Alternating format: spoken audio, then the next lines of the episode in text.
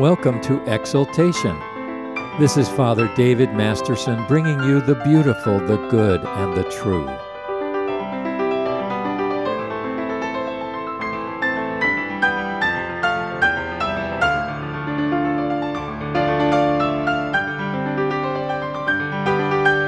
Our scripture today is Isaiah 40, verses 1 to 11. Comfort, yes, comfort my people, says your God. Speak comfort to Jerusalem and cry out to her that her warfare is ended, that her iniquity is pardoned. For she has received from the Lord's hand double for all her sins. The voice of one crying in the wilderness, prepare the way of the Lord. Make straight in the desert a highway for our God. Every valley shall be exalted, and every mountain and hill brought low. The crooked places shall be made straight, and the rough places smooth. The glory of the Lord shall be revealed, and all flesh shall see it together. For the mouth of the Lord has spoken. The voice said, Cry out. And he said, What shall I cry? All flesh is grass, and all its loveliness is like the flower of the field. The grass withers, the flower fades, because the breath of the Lord blows upon it. Surely the people are grass. The grass withers, the flower fades, but the word of our God stands forever. O Zion, you who bring good tidings, get up into the high mountain. O Jerusalem, you who bring good tidings, lift up your voice with strength. Lift it up, do not be afraid. Say to the cities of Judah, Behold your God. Behold, the Lord God shall come with a strong hand, and his arm shall rule for him. Behold, his reward is with him, and his work before him. He will feed his flock like a shepherd.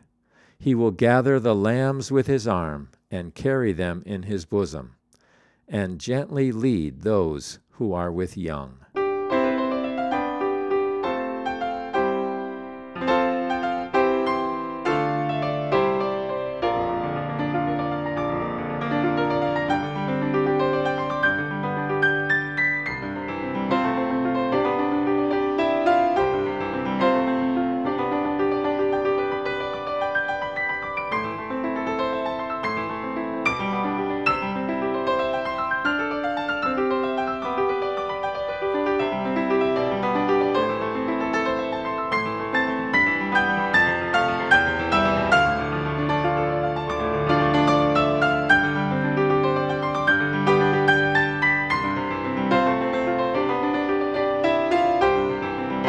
Have you ever felt that making it through another day was the hardest thing in the world for you to do? Have you ever read a book on how to make your prayer life more effective, and then for the next year God seemed more distant than ever before? Perhaps you've tried to fix your struggling marriage, and your relationship with your spouse has gotten much worse instead of much better. Shakespeare once said, "It is not difficult to bear other people's toothaches, but when one's own jaw is throbbing, that is another matter." Isaiah's message in chapter 40 is for those whose jaw is throbbing. It is a message for people facing tough times. A story is told of the doctor who called his patient and said, "Jack, I have some bad news for you, and I have some very bad news." "Good heavens," the man replied, "that's horrible. Tell me the bad news first." "The bad news is that I have looked at the results of your tests, and you have less than 24 hours to live." "Man, if that's the bad news, what's the very bad news?" "The very bad news," replied the doctor, "is that I was supposed to call you yesterday." There are times when life tumbles in around us. Things seem to get worse when we hoped they would improve. We get discouraged, disheartened, and distracted. This was precisely the life circumstance of the people Isaiah is preaching to in our scripture today. This chapter is an outburst of hope amidst overwhelming chaos, anguish, and turbulent times for God's people. Isaiah 40 is one of the most eloquent statements in the English language. Probably no other scripture has had so profound an influence on the world's great leaders. Martin Luther read it in the fortress of Salzburg, Germany, and was changed by it. John Brown, the great American abolitionist, read it while in prison in Virginia awaiting his execution, and his attitude was transformed. Noah Webster made Isaiah 40 the model of his eloquence, while the poets Wordsworth and Carlyle refer to its lasting influence on their literary style. The words of Isaiah 40 are in the center of one of the most unique and compelling books in all of Scripture. In its structure and message, Isaiah is like a miniature Bible. The first 39 chapters, like the 39 books of the Old Testament, are a message of judgment on immoral and disobedient people. The final 27 chapters, like the 27 books of the New Testament, are a message of hope, forgiveness, and peace because of the promise of a Messiah to come. To fully enter into the message of Isaiah, we need to paint the historical background of this passage. Isaiah prophesied during some of the most difficult days of the nation of Israel and Judah, a 60-year period from 740 to 680 BC. During these years, the Assyrian military machine swept down from the north to capture Samaria and carry the northern tribes captive to Assyria. The Assyrians were a cruel and merciless people. One Assyrian king writes of his expedition to Palestine, "I built a pillar over against the city and flayed all the chief men who had revolted. I covered the pillar with their skins. Some I walled up within the pillar, some I impaled upon the pillar on stakes, and others I bound to stakes around about the pillar to die." Isaiah lived through this experience. Though residing in Judah, he knew of the plight of his brethren in the north. Isaiah ministered during the years of Judah's decline into idolatry and disobedience to the Lord. Finally, Sennacherib, king of Assyria, laid siege to the city in 701 BC, threatening to force Hezekiah, king of Judah, to surrender or face the ravages of starvation. Fortunately, God miraculously intervened. In Isaiah 37, God sent an angel to destroy the Assyrian army. King Sennacherib returned to Nineveh and was assassinated by his own two sons. Shortly after this deliverance, Isaiah writes this monumental 40th chapter. He is peering into the future and forthtelling what God will do in the centuries ahead. As the chapter begins, Isaiah prophesies the return of the nation from Babylonian captivity in 539 BC. As he looks ahead to this historical moment, the turbulence of the fighting, the siege of Jerusalem, and the deportation of the nation to Babylon are past. But Jerusalem, God's holy city, is in ruins. No longer the flourishing strategic center of Palestine, the city is a heap of rubble with only a few ragged poor survivors. The once renowned walls of Jerusalem are broken down. There is no king, no commercial or political significance, no active temple service, and no annual pilgrims thronging her streets in multicolored robes of celebration. The people are scattered in captivity in Mesopotamia. They are discouraged and defeated. 40 long, hard years pass by. The exiles are dispersed among the people. They have lost their customs, their culture, and their ways of life.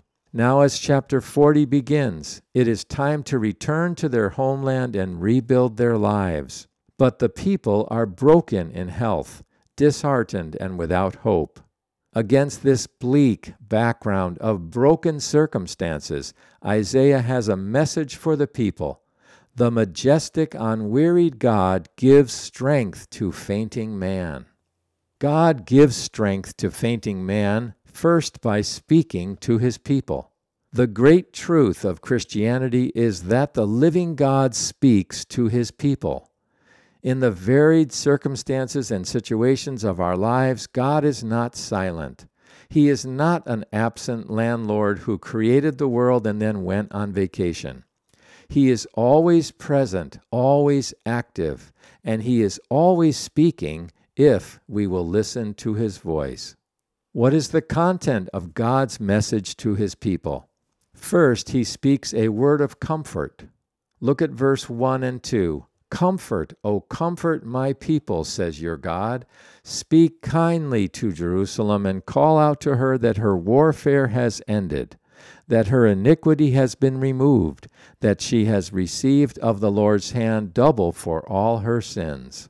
God is a God of ultimate and unspeakably tender comfort. 2 Corinthians 1:3 says, Blessed be the God and Father of our Lord Jesus Christ, the Father of mercies and God of all comfort. To those burdened with their sins, as the exiles were, God speaks a word of comfort. Someone has written, to expose sin may be the work of the moral dramatist, to scorn it may be the work of the satirist, but God is more than a judge, he is our Savior. Jesus said in John 3:16, For God so loved the world that he gave his only begotten Son, that whoever believes in him should not perish but have everlasting life. For God did not send his Son into the world to judge the world, but that the world should be saved through him.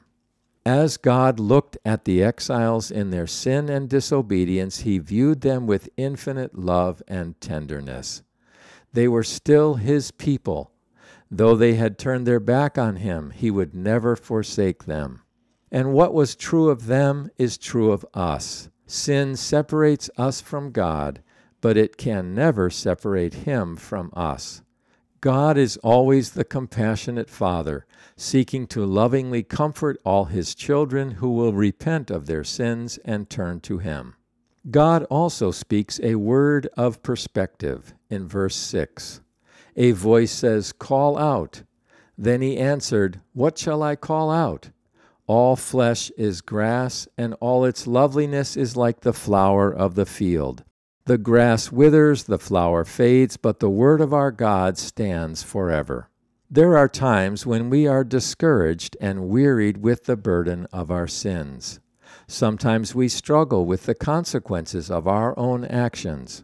There are other times when we've done the best we could do, and still our rope breaks.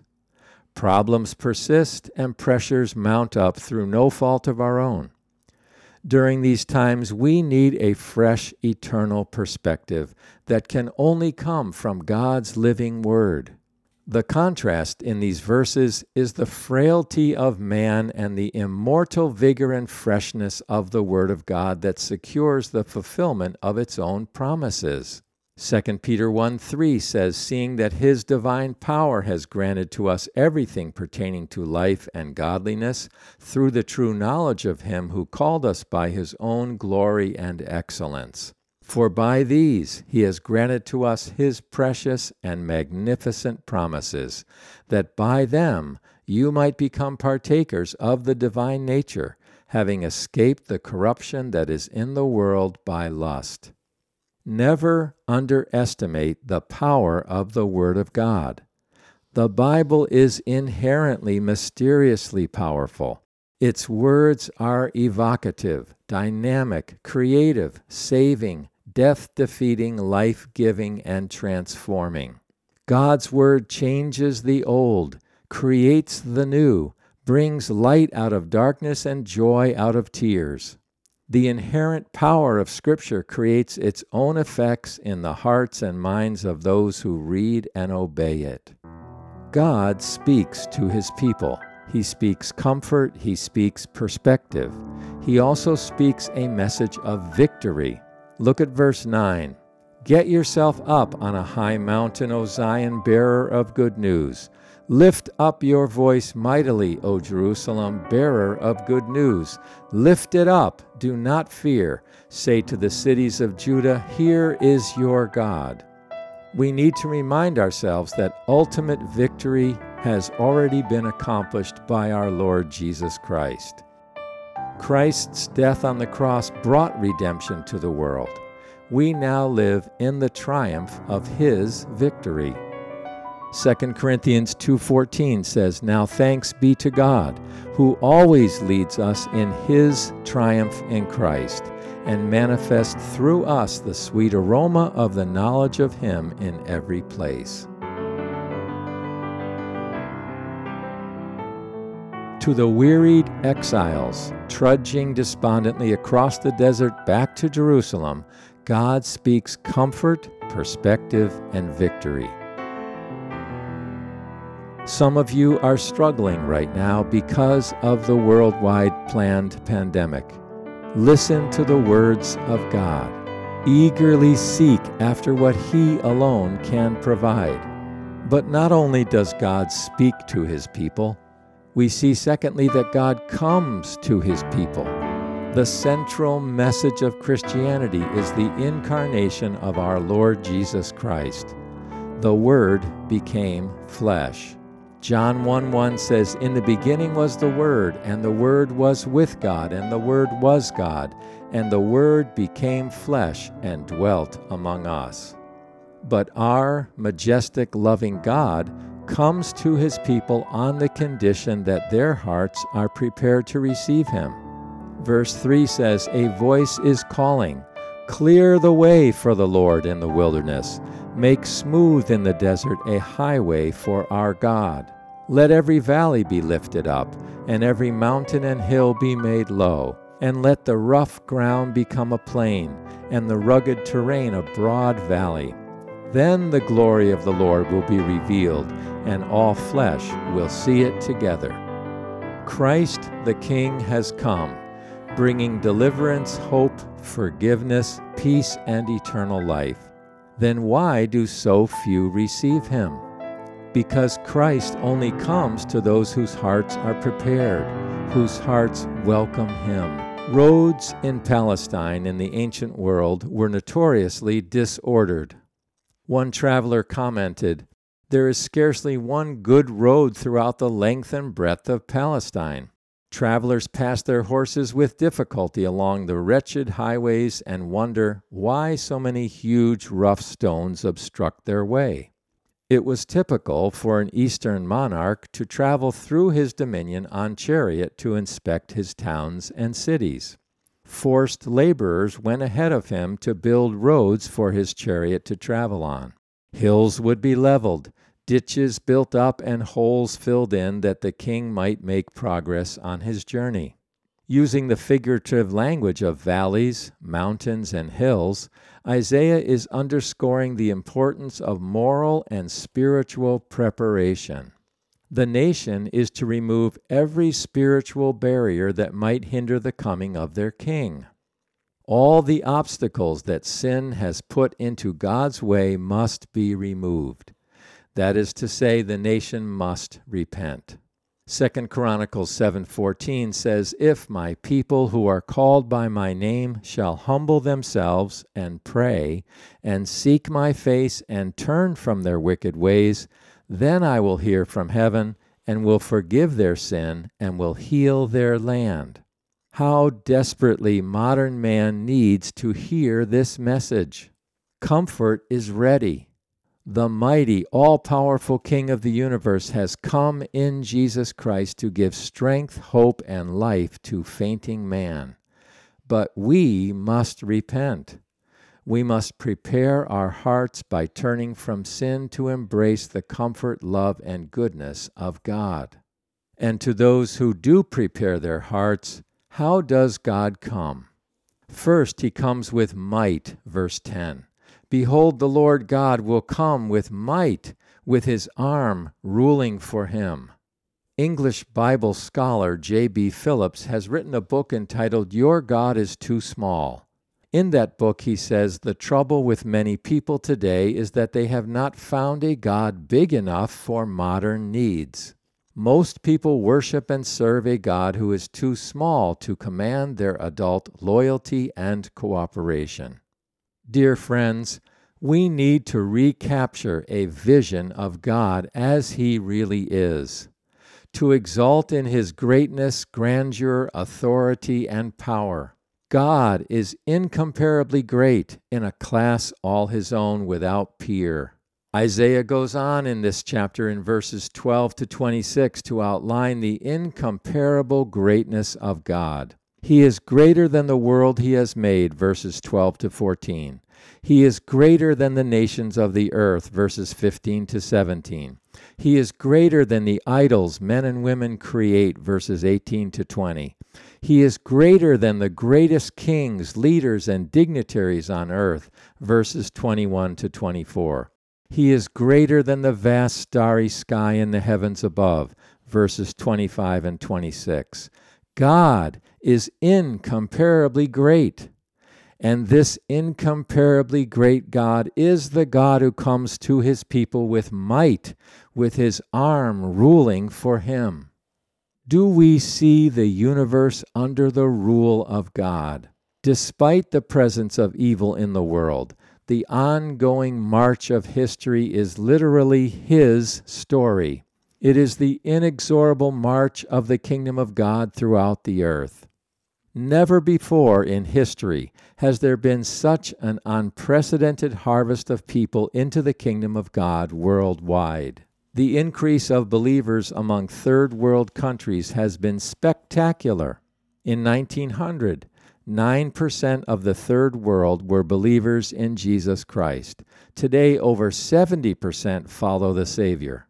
In China, since 1975, over 100 million people have come to faith in Christ despite widespread persecution. In 1900, Kenya, East Africa had less than 2,000 Christians. Today, there are over 6 million in this nation alone. Zaire had only a handful of believers in 1900, and now 60% of that population confesses allegiance to Jesus. In the Philippines and Oceania, 85% of the population profess Christ, and in South Korea, the church is growing at over 10% of the population every year. This is phenomenal. God's mighty arm is ruling. Even in the midst of widespread deception and confusion, God is advancing his cause throughout the world despite the powers of darkness and evil. God comes to his people with might and with a powerful ruling arm. He also comes with a reward in his hand. Verse 10, "Behold, his reward is with him and his recompense before him." Following the Lord Jesus Christ in difficult times is a daunting task. It's easy to get discouraged. Temptations press in on us. The problems of life mount up, and we are easily overwhelmed. But God says in Revelation 22:12, "Behold, I am coming quickly, and my reward is with me, to render to every man according to what he has done." If following Christ seems difficult, if the goal of evangelizing the world seems too great, remember, only one life will soon be passed, and only what's done for Christ will last. We have only a few years to accomplish our victories and all eternity to celebrate them. Finally, God comes to his people not only with might and a reward in his hand, but with his incomparable shepherding love and tenderness. Look at verse 11. "Like a shepherd he will tend his flock. In his arm he will gather the lambs and carry them in his bosom. He will gently lead the nursing ewes." What a picture of the shepherding love of God. Notice that Isaiah doesn't say that God harshly drives his people. No, he gently leads them. He gathers them in his arms and carries them through the exigencies and vicissitudes of life. At Christmas time in 1939, King George VI stood before the nation of England during a time of great national turmoil. Great Britain was horrified by unemployment and terrified to enter another war. In a radio broadcast, King George VI said, "I said to the man who stood at the gate of the year, 'Give me a light that I may tread safely into the unknown.' And he replied, 'Go out into the darkness and put your hand into the hand of God. That shall be to you better than light and safer than a known way. Dear friends, as you face tough times in 2021, Isaiah says, remember that the majestic, unwearied God gives strength to fainting man. Settle it once and for all. God Almighty is for you. He wants you to face life with steady eyes. He wants you to conquer your difficulties. He is with you in tough times. He gives strength by speaking words of comfort, perspective, and victory. He gives strength by coming to you personally in the Lord Jesus Christ. Are you discouraged or disheartened? Put your hand into the hand of God that He might encourage and refresh you. Our hearts are frail. The road ahead is often steep and lonely, but look up to God and receive His message of comfort, perspective, and victory. Perhaps there are some listening who have never trusted Jesus Christ as their Lord and Savior. God's strength to face tough times is available to you as you turn your heart to Jesus Christ and receive His life and power. Repent of your sins. Turn your heart to Christ and receive His message of forgiveness. If God is speaking to your heart, make that commitment today. Friends, the majestic, unwearied God gives strength to fainting man. He gives strength by speaking to you a message of comfort, perspective, and victory. He gives strength by coming to you with might, with a reward in His hand, and with shepherding love and tenderness. Will you put your hand in His hand? Will you find God's strength in tough times? Let's pray together. Almighty God, we thank You that You have given us strength to face tough times through Your Son, the Lord Jesus Christ. Help us right now to take hold of Him, to trust in Him, to love and serve Him all our days. We pray in the name of the Father, and of the Son, and of the Holy Spirit. Amen. For of Him, and through Him, and to Him are all things. To Him be the glory, both now and forevermore. Amen.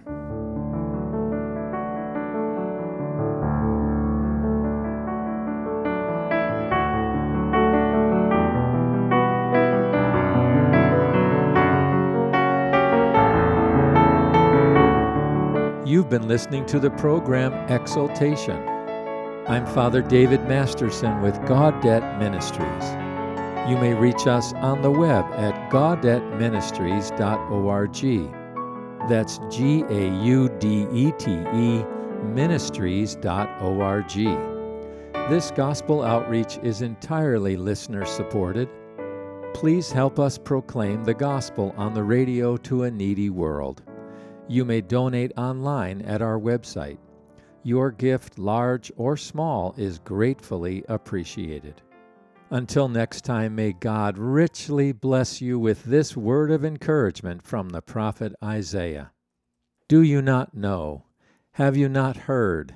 The everlasting God, the Lord, the creator of the ends of the earth, does not become weary or tired.